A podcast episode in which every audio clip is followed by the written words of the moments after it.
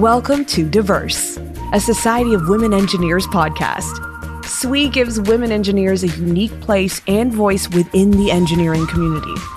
On Diverse, we highlight the incredible thought leaders and personalities in our community and discover who they are at home, at work, and in between. You can find all of our podcast episodes on Spotify, Apple Podcasts, SoundCloud, and iHeartRadio.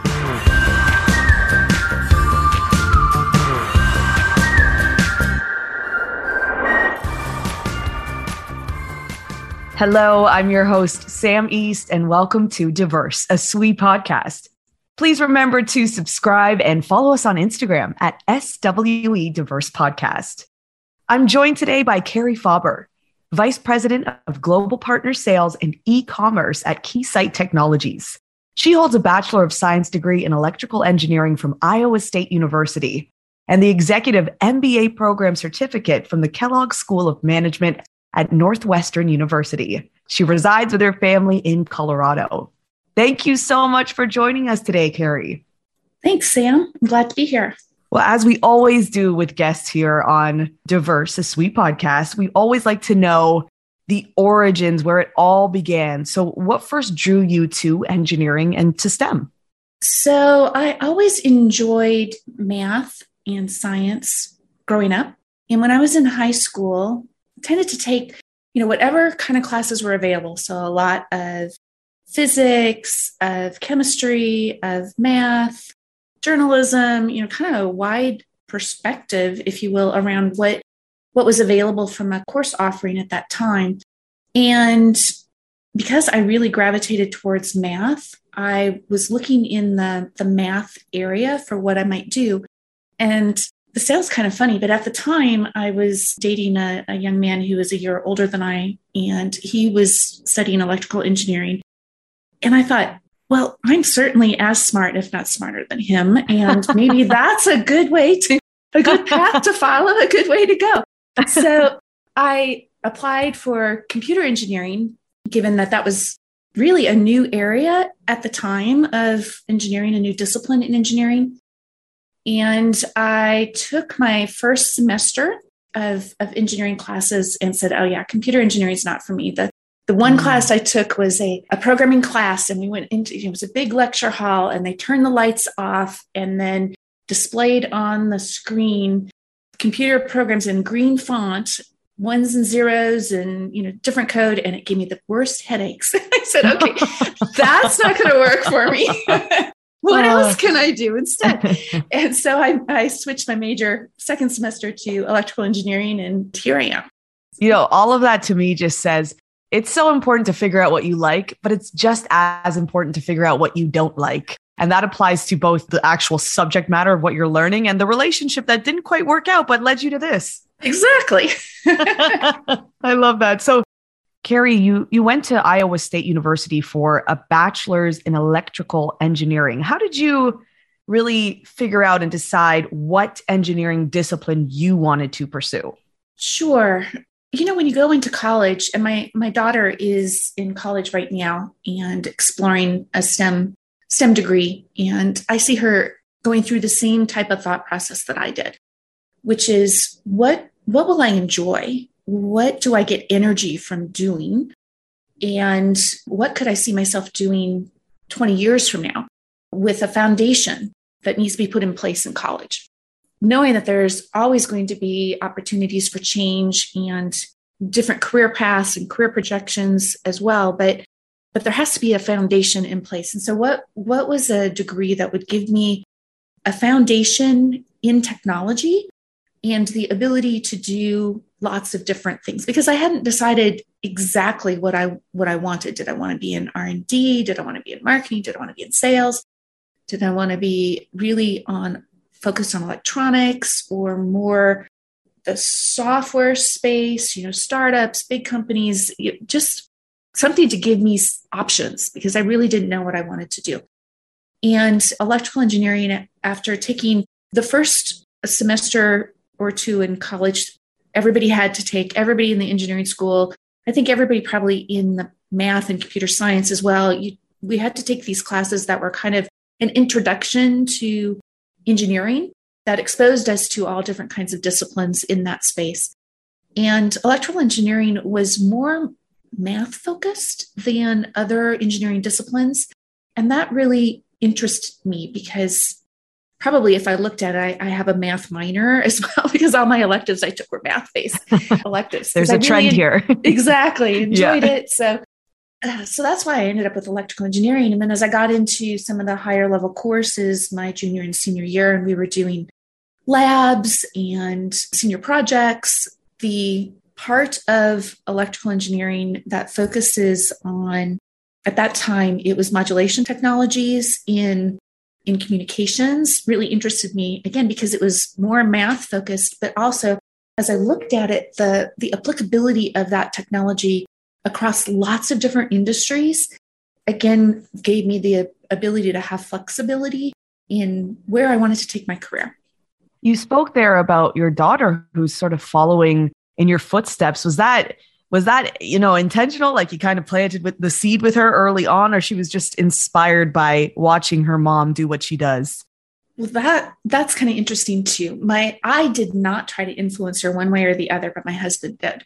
Um, he, he really, really felt that women in technology was a great a great opportunity from oh, a career perspective, mm-hmm. a great way to make a good living, to mm-hmm. control your destiny, really. And while I, while I certainly agreed with all of that, I didn't do, you know, my husband pulled all the data. He's also an engineer, he's an industrial engineer. He pulled all of the data on different careers, on salary levels, mm. on women in different careers.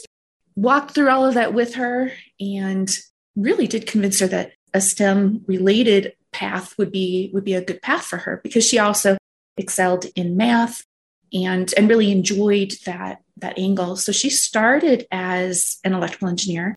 Mm. Again, went to her first semester of classes in the general introduction to engineering disciplines and, and decided, yeah, I'm not really all that interested in electrical engineering. Ah. So she's now in computer science. She's actually getting a double major in computer science and neuroscience. So wow, the, she's thinking of the how to apply technology to the way the body moves. Incredible. Cool. Yeah. Yeah. Well, I love how this is so all in the family. Like it's all hands on deck here. exactly. I love that. A family in STEM. It's, it's really good to see. And it's great to hear about your husband who's championing the women in his life to pursue this industry because I mean, this is what this is about, right? We're, we're holding up, we're advocating for women in engineering and STEM. So we love to hear that. Great. I mean, along the lines of speaking with your daughter, for someone who might be uh, younger and pursuing this field, what kind of advice would you pass on to someone who's deciding what engineering discipline to pursue? I would give somebody the same advice I gave my daughter, which is just explore. College is the time to really explore, take lots of different classes. Those that are you find are really interesting, take another in that domain. Those that aren't, then don't you know don't take more in that space and and just just really use use college as an opportunity to figure out what you like and what you don't like because you you don't expect people to have a 40 year career at the same company. It's just not what younger people do. And so choose a path that provides the most interest to you provides gives you the most energy is fun because you're going to be working you know at least eight hours a day for 30 to 40 years. And you know, you have to do something that you enjoy because if you don't enjoy it, it will just be draining and you can't have something that is going to be a big part of your life be a point of draining your energy. So, you know, I, at some point, you have to kind of settle in. So you can't explore forever. Most parents would tell your kids you do want them to graduate so they can support themselves, right? Yeah. You know, but initially you need to explore and and take your time and I think it really does pay off because you know ultimately what you're most interested in, what type of company and company culture you'd be most interested in, what type of initial job or two you'd be interested in because your career is going to take all different kinds of paths. You can't predict as, you know, a 22 year old what what you're going to be doing when you're 30, let alone mm-hmm. 50. Mm-hmm. So just create a foundation that gives you the flexibility to find things that you really enjoy. Mm-hmm. We got to talk about your evolution there. I mean, you touched on the different ways and paths that your journey can take you on, but you've had quite the career. First at Hewlett Packard, then Agilent Technologies. Now you're at Keysight Technologies. Can you give us the sort of rundown of the various positions that you, you've held? Sure. So when I was hired by Hewlett Packard, they brought in a group of, I don't know, it was maybe 10 people into the same organization at, at the same time. All of us just recent college graduates. And we were we were put all on the same team. They gave us one manager and defined kind of a rotation, if you will, for us, which was pretty cool and unusual at the time, but really makes a lot of sense. And I see a lot more companies, including ours, doing the same kind of approach now. So, my very first job was an application engineer.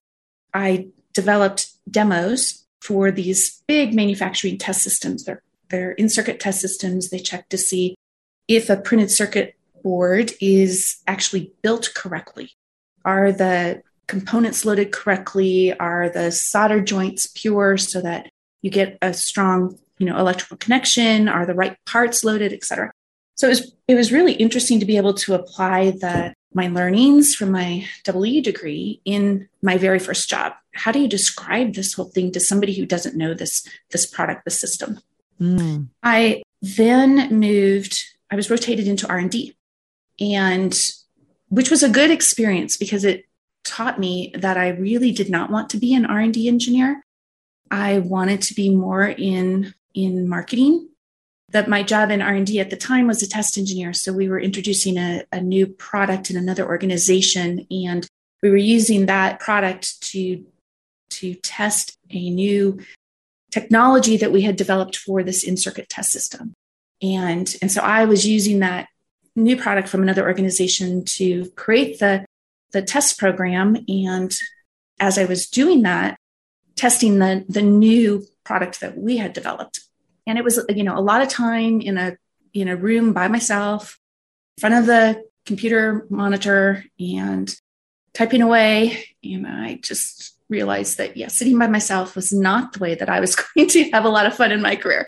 I needed to be, um, you know, interacting with people. So my next job was in back into marketing and business development. And I supported a region, a sales region, got to go visit customers, do demos, do presentations, determine what what specific configuration of our products would solve the customer's needs. And i really gravitated towards that engagement with the with customers. So the next part of my career really was in marketing and i held various positions in in management product product development management i moved into r&d management for a period of time back into marketing management then i managed a software business kind of you know explored if you will all different types of disciplines within within the division that i worked in in hewlett packard at the time we then were spun off from HP and became Agilent Technologies. We took the life sciences, biomedical, and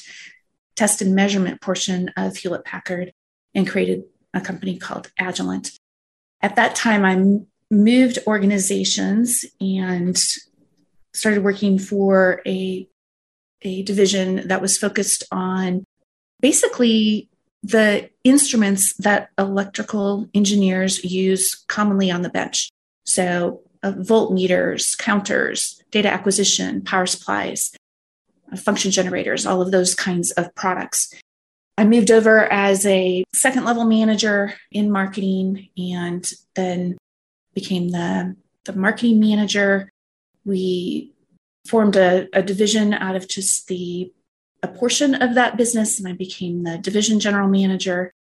And and then we were we separated, Agilent separated into two companies, the life sciences biomedical company which is now Agilent today, and Keysight Technology spun off. This was the first time since Hewlett Packard was founded that test and measurement was the core function of the company. HP actually started as a test and measurement company with audio analyzer developed for Walt Disney's Fantasia movie, developed as the first product by Bill Hewlett and Dave Packard.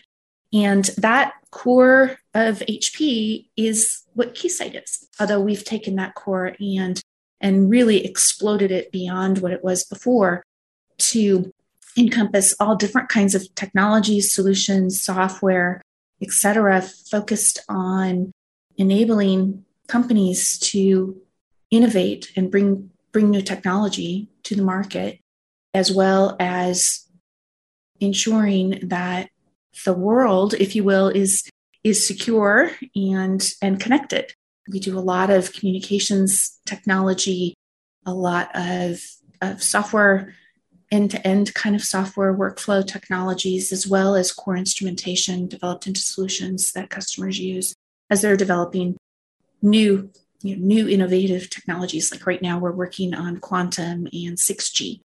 My role today is, is focused on our business through partners, which, which again took that core learning that I had of I get my energy from engaging with people, talking with people, learning about different cultures, about different applications, different customers, and making that the heart of my my day to day. So I I own our business through all of our partner networks around the world, as well as our e-commerce business. So it's been it's been an interesting career and and a very rewarding career for sure. Yeah, I'll say from that, you know, crash course that we got to have of all the places that your career has taken you so far, there must have been a mentor or two, or perhaps a group of people that really helped to guide you on your journey. Can you speak to that mentor in your life? Yeah, we I didn't have a, a formal mentor ever in my career. I don't know why. It, it just never really happened, but I had a lot of informal mentors and a large network. And that for me worked worked really well. My informal mentors tended to be more situational. I'm trying to figure out how to do this. And who do I see that's good at doing that? And I reached out, developed a relationship, got advice, got coaching, bounced ideas off of the person. And then when the next opportunity came up, it might have been back to that person or it might have been other other people. So I would I would say I probably have had maybe 30 or 40 mentors over my career uh, to this point. I did have one through a development program that we have within the company. I had a formal mentor. I found sometimes that it was more staged than natural, which is why for me, the situational mentoring worked better. Now, I have formal mentor relationships where I mentor people, and both through formal programs as well as people who've who've come to me and said, "Hey, I'm, I'd like to be a mentor," and we set up and we meet monthly or we meet every week or whatever you know whatever they want, depending on what what works best for them. And I just, that formal process didn't just, I don't know, it just didn't seem to click for me.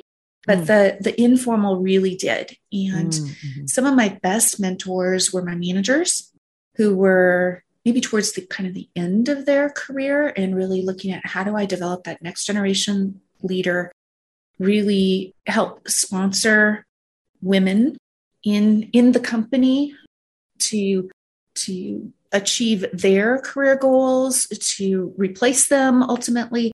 And and so that was probably the closest to a non-situational mentorship that I had. And I had two general managers who really sponsored me, one who who sponsored me into a senior manager position, and then another one who sponsored me into the general manager vice president position. You mentioned there that you have you mentor some people as well. What do you mm-hmm. find is the common thread among young people in engineering? What do they often come to you with for guidance? That's a really good question. So let me see. Usually starts out with a hey I, I don't know what i should do for a career. Do i have to like make a plan now and have it all charted out? Or do i let it kind of flow? What you know do i apply for for lots of different jobs? Do I? It tends to be more, hey, give me some career guidance initially. And then once once I develop a relationship with the person and we get to know each other, they tend to ask more deeper questions, if you will, mm-hmm. mm-hmm. like, man, I'm struggling with this person I'm, I'm working with or I'm working for, and I just don't feel like I'm getting heard. What are some what are some things that I've done, you know, to break to break through that? Or I've tried to, I really want to move into sales or into R&D and I'm I'm just not getting a connection there. I'm not being considered for opportunities. What what guidance can you provide me? So and then hey, I'm working on my business plan. Uh, can you what should I consider? What, you know, what would a what does a vice president care about? Or I've got a presentation coming up and it's to the you know the, the leadership team of my organization. Can i practice? You know with you mm. you know get feedback. So it really has varied depending upon the person but it tends to start with more generic like okay what, what types of jobs are even available for newer employees coming into industry for the first time? And i'm sure that you you provide some wonderful mentorship to these people who are just starting to figure out their path in engineering and stem it's been a lot of fun it's you know it's it's probably something that looking back on my career, having a mentor early probably would have really helped because, like I said, I bounced around, which was a good way for me to experience things. But it also would have been really good to have a mentor at the time who had a bit more experience, tried some some of the different jobs, just had a better feel for what type of, of learnings I might get than what I did. I was more by experimentation, if you will. Mm-hmm. and um, and there's definitely learnings you can you can absorb from others as well to complement your own experimentation. Mm-hmm. Kari, you've been a leader in e-commerce since 2013. Can you give us some insight on the growing demand for e-commerce and its evolution over recent years? Yeah, this has been a really fun avenue for investment as well as for learnings. In 2013, Amazon and yeah, it was really Amazon was kind of the marketplace and they had really gained gained a lot of steam for consumers. They weren't necessarily very big in the business to business space. We invested in a marketplace on Amazon and one of the considerations that I had in doing that was I've got responsibility for our distribution network. And Amazon at the time really competed with distributors. You know, the distributors that carry stock, they have a warehouse, they do marketing programs, and they provide quick delivery to customers. Kind of the same value proposition as Amazon, except that Amazon was doing it digitally and distributors were doing it face to face, if you will. Ah. Um, but the Amazon structure at that time was was really competitive. And we had enough business through distribution that cannibalization of that business did not make sense. Amazon did not have a good presence worldwide, and it really would have been disruptive. So instead, we created our own marketplace on Amazon, being our own seller.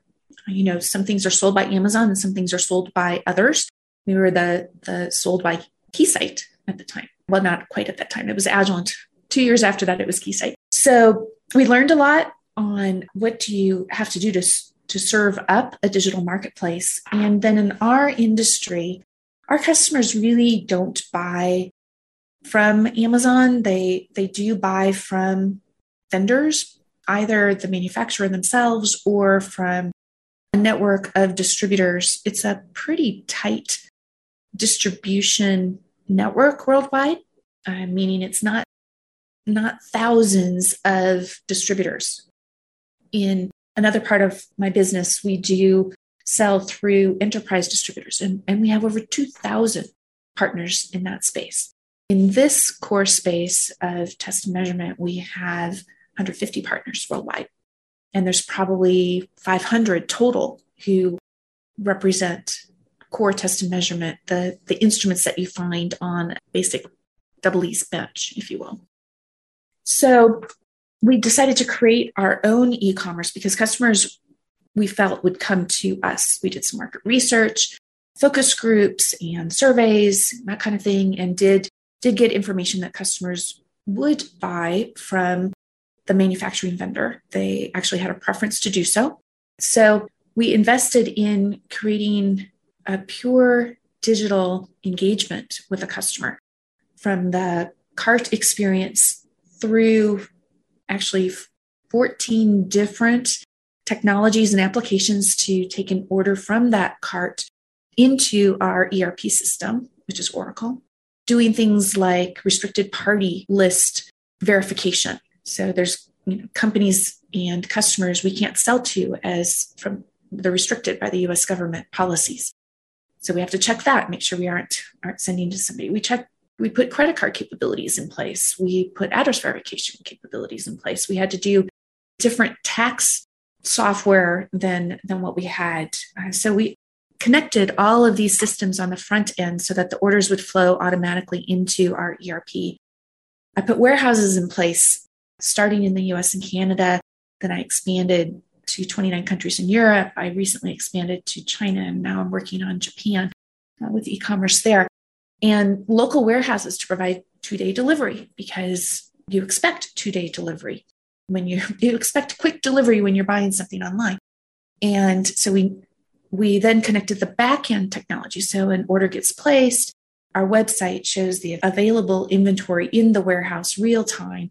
It decrements the quantity available triggers a pick, pack, and ship slip to the, the warehouse who gets the unit out the door, also then triggers replenishment orders so that we don't stock out. So we created all that technology, which had never existed in our company and actually had never existed from an, a manufacturer in our industry. So we're first first to market with that experience. We were at the same time I had done the the Amazon experience and marketplace and was looking at should we do an, our own e commerce as well? We had done some research, and this was general sales research that looked at how customers want to buy. And at that time, through this third party that did this, this technology industry research, it wasn't specific to our specific industry, we found that customers spent greater than 50%, it was like 53% of their buying journey online before they contacted a person. Mm. Then about four years ago, I had that same same study. That same study was redone, and I had that research, and it was 82% of the buying journey was spent digitally. And then I did an angle, a slice of the, the research, if you will, focused on younger buyers, younger engineers who are have the, the authority to purchase their solutions. And the younger the person, the higher they pushed over that 82%. Younger people prefer to do, they would prefer to do everything themselves digitally and never engage a person.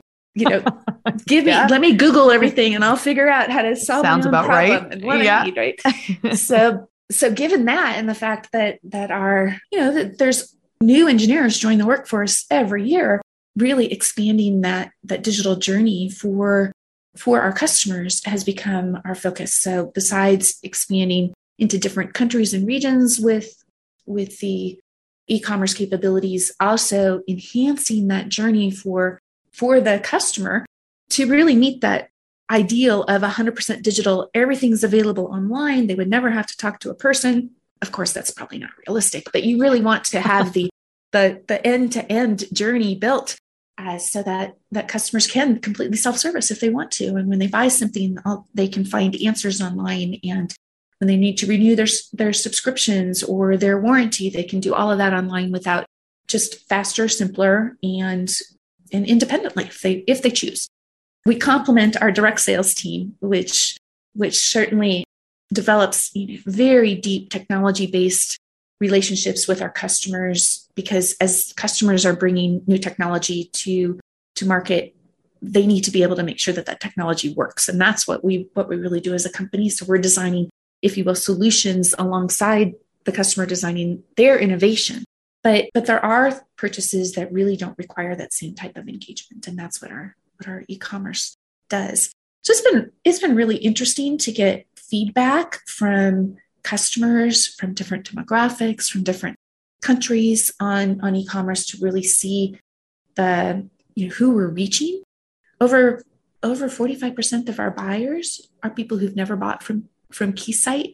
before. They haven't bought from us directly, they haven't bought from our distributors. So we're definitely reaching people who've been expanding our business as a result of having e-commerce. Mm-hmm.